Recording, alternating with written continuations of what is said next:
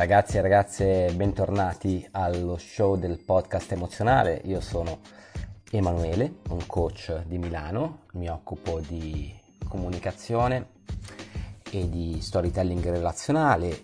Questo episodio è focalizzato sulla comunicazione di coppia.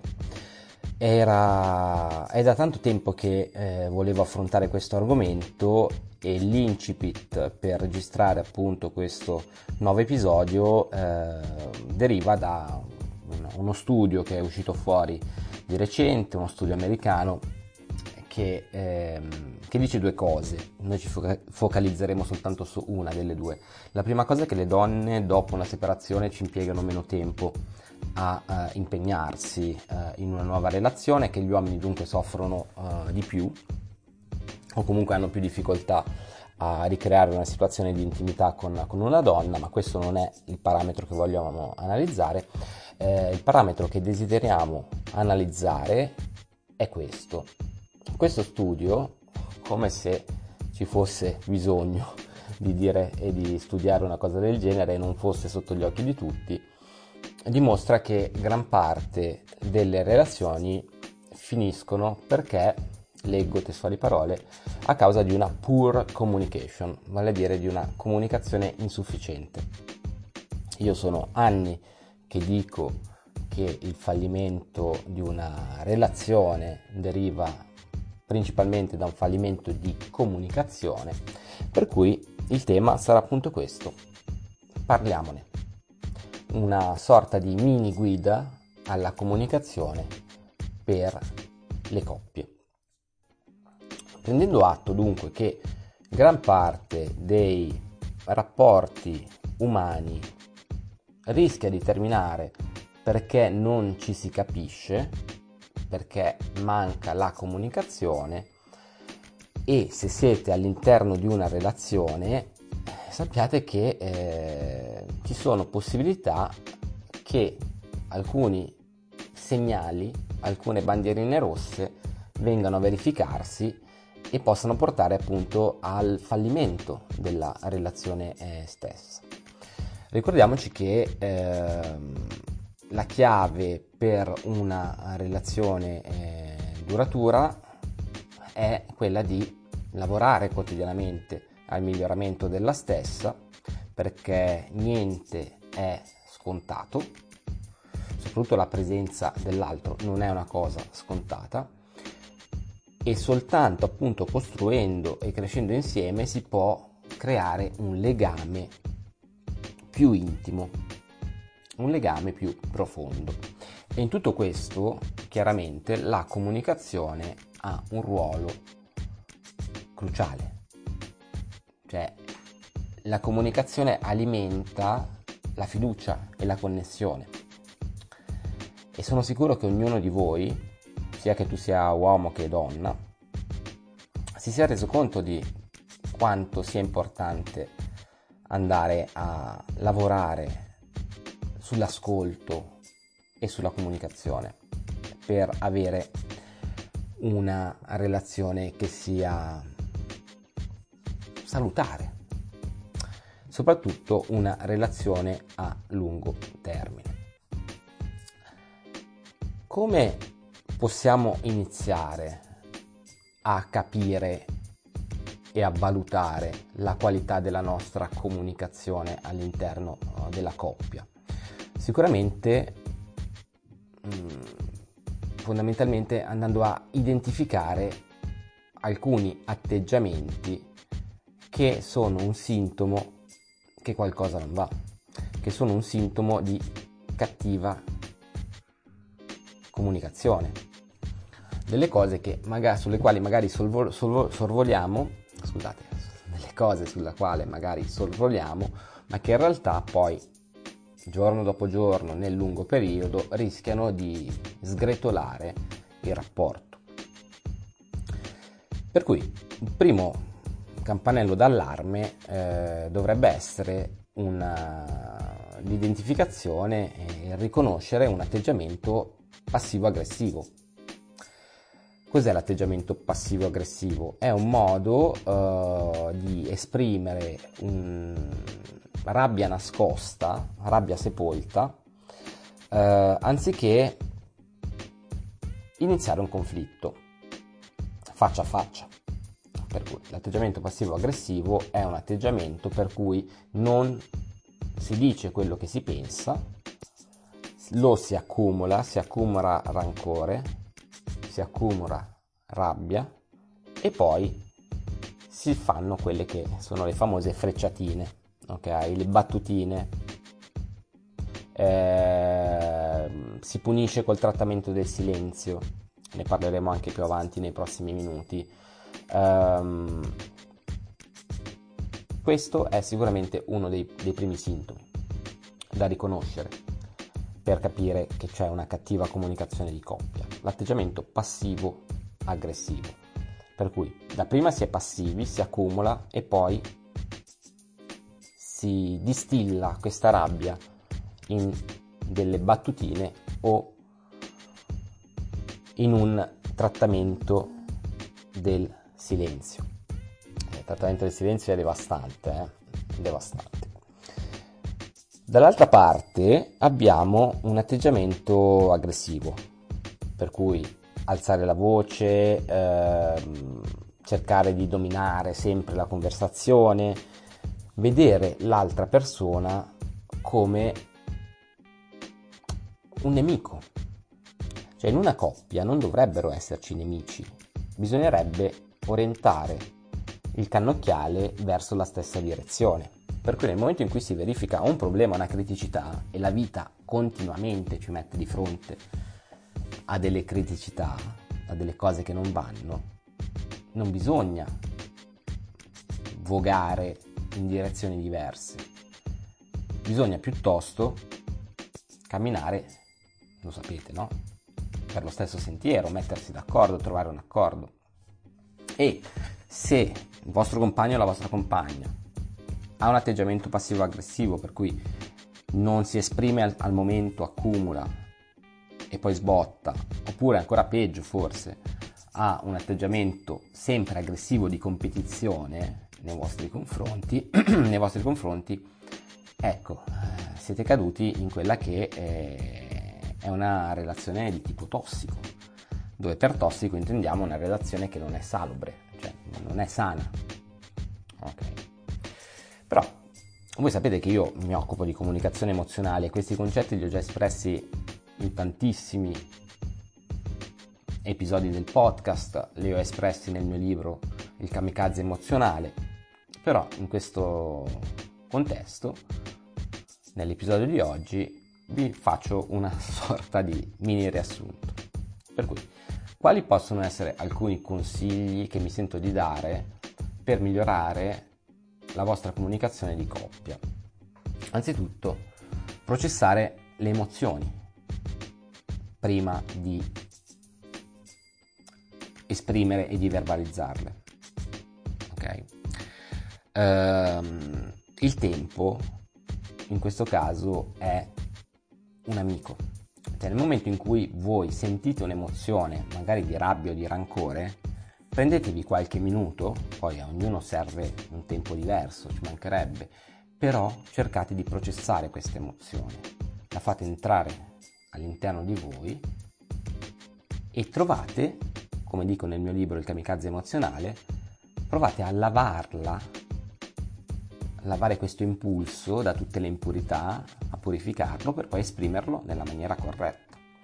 E come seconda cosa non possiamo assolutamente non tenere in considerazione il, il tempo, il timing. Per cui bisogna scegliere anche quando parlarne quando affrontare l'argomento. Bisogna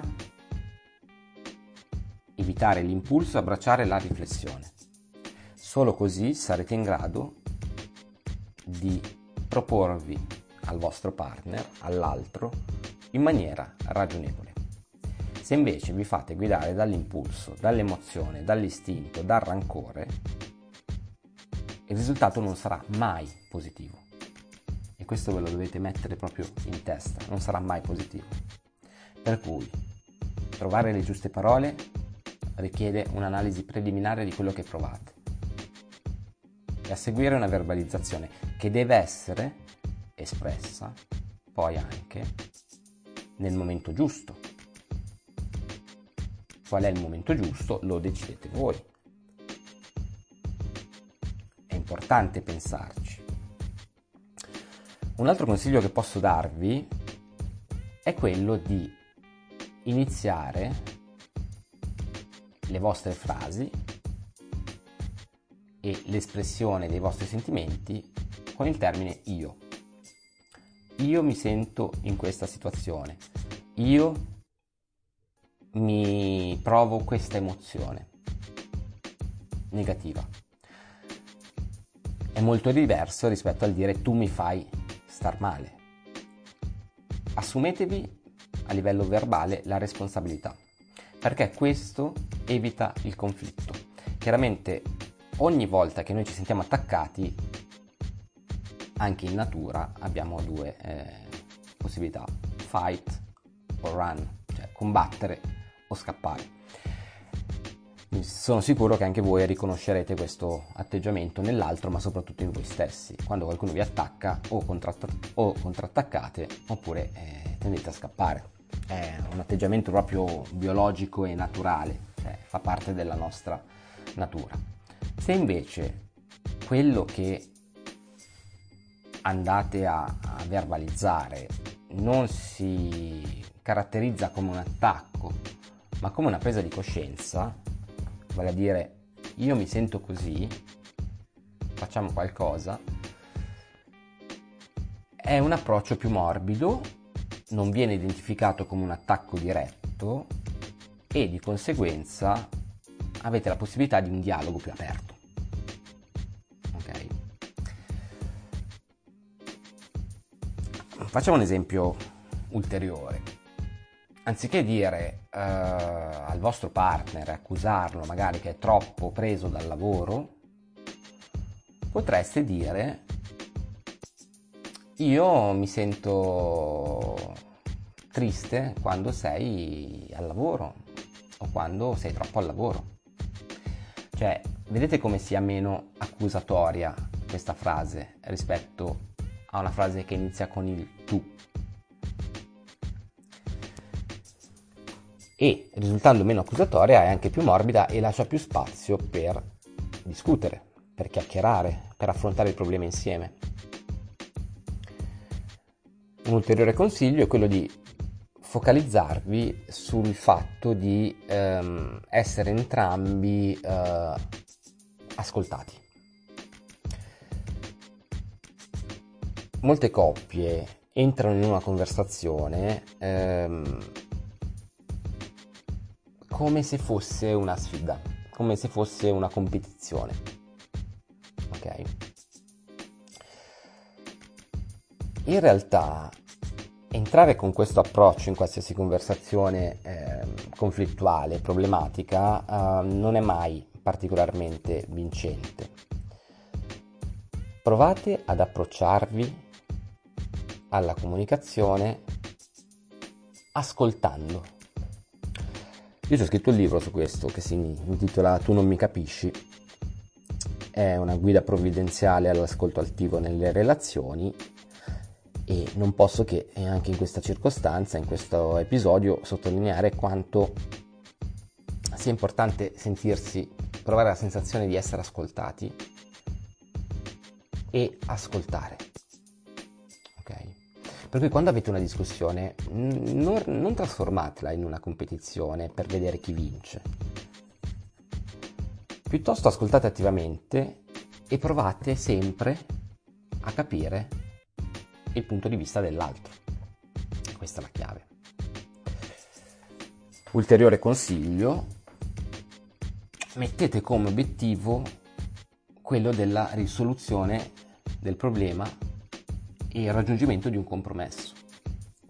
Ho registrato un altro episodio sulla, sulla gestione del conflitto nelle relazioni che dice appunto questo, cioè non, nelle relazioni non è che vince uno, vince l'altro, si vince insieme.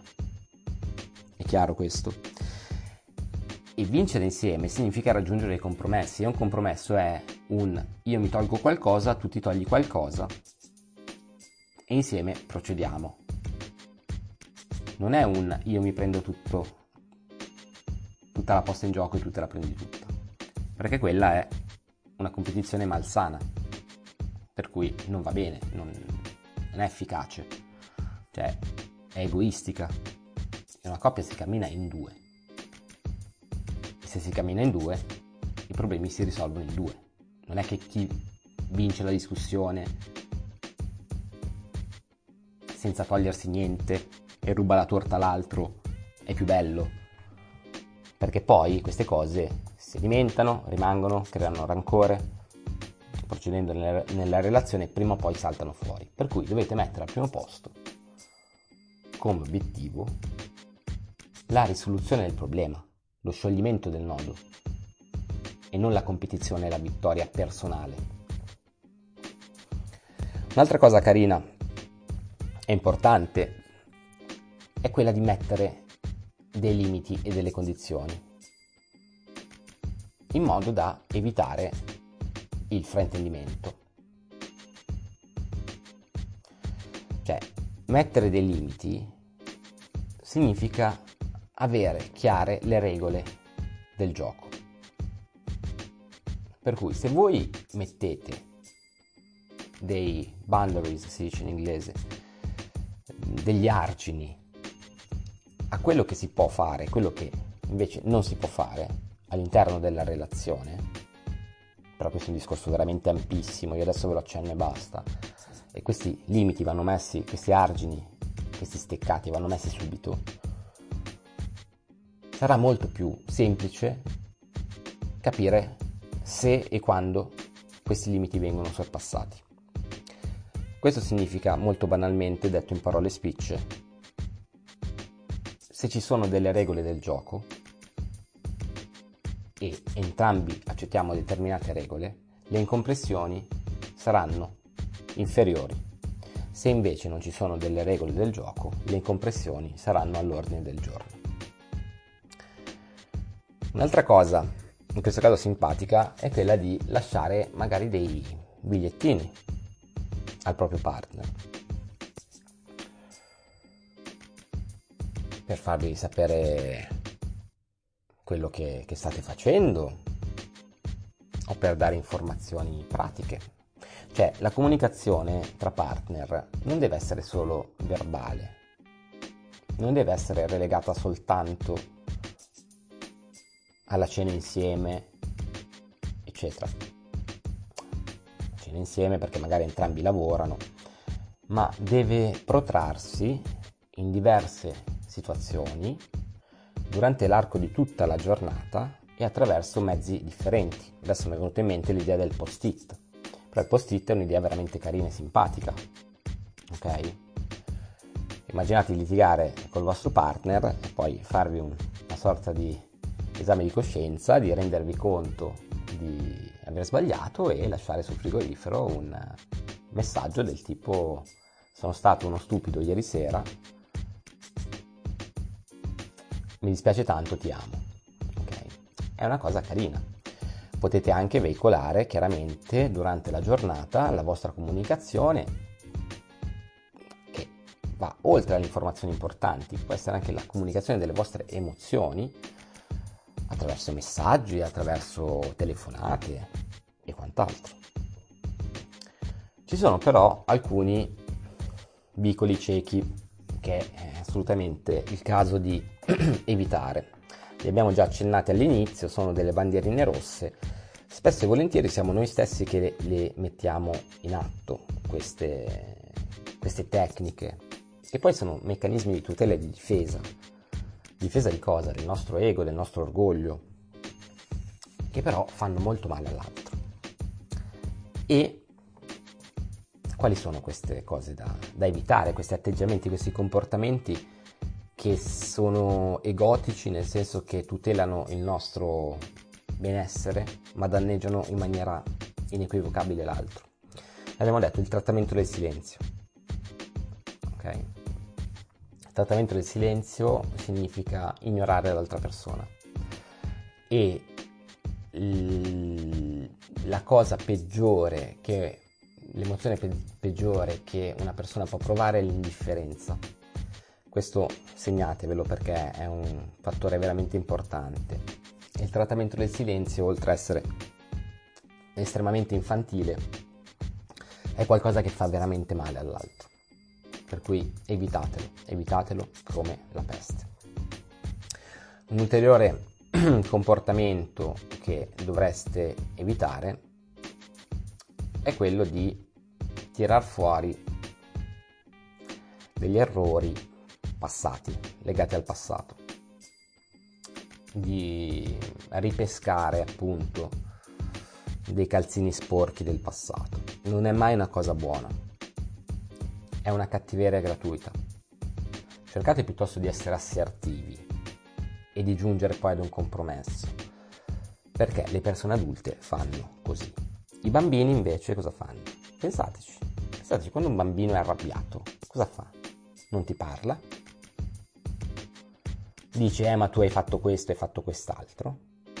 Oppure urla, come un pazzo. Ora, volete essere bambini o volete essere adulti? Perché chi ha questi atteggiamenti non, non va bene, cioè, perché questi atteggiamenti non andrà lontano. Chi invece riesce a gestire le proprie emozioni, riesce a comunicarle, riesce ad ascoltare e a farsi ascoltare, può avere relazioni adulte. Altrimenti, se vogliamo giocare al gioco dei bambini, torniamo all'asilo quando c'è un litigio, quando c'è un problema, non un litigio, facciamo il mutismo, ce ne scappiamo, facciamo battute sarcastiche, ripeschiamo errori del passato, esageriamo. Cioè, voi dovete capire che una relazione è un impegno quotidiano, è una scelta. Lo dico sempre, l'amore è una scelta. La comunicazione è una delle chiavi per ottenere relazioni sane. Quello che io voglio trasmettervi con questo episodio è che spesso e volentieri noi agiamo degli, degli atteggiamenti e dei comportamenti che feriscono l'altro. E queste ferite possono sembrare innocue sulle prime, ma se la relazione si protrae negli anni, otteniamo quello che è un accumulo di emozione negativa. Perché se è vero che un piccolo taglietto non ti fa male sul momento, ecco, se i taglietti diventano 50, poi uno si dissangua. Ok? Per cui cercate sempre di dire quello che avete dentro. Prima di dirlo lo dovete processare, per cui abbracciate la riflessione. Io vi consiglio veramente acquistate il libro Il kamikaze emozionale perché vi spiega tutte queste cose processate queste emozioni, le lavate, no? immaginate di lavare questa emozione, di purificarla con l'ammorbidente, il detersivo, no? come una lavatrice richiede del tempo per il lavaggio, anche voi la lavate e poi la tirate fuori con le parole giuste al momento giusto. Questo è cruciale. E la cosa bella è che voi vi sentirete soddisfatti perché il vostro pensiero, la vostra emozione è stata espressa nel miglior modo possibile e non è stata inquinata da quello che è l'impulso. Okay. Detto questo, ci sono un sacco di atteggiamenti da evitare e che se notate nel partner, bene, dovreste iniziare a farvi due domande sul, sulla qualità della comunicazione all'interno della coppia.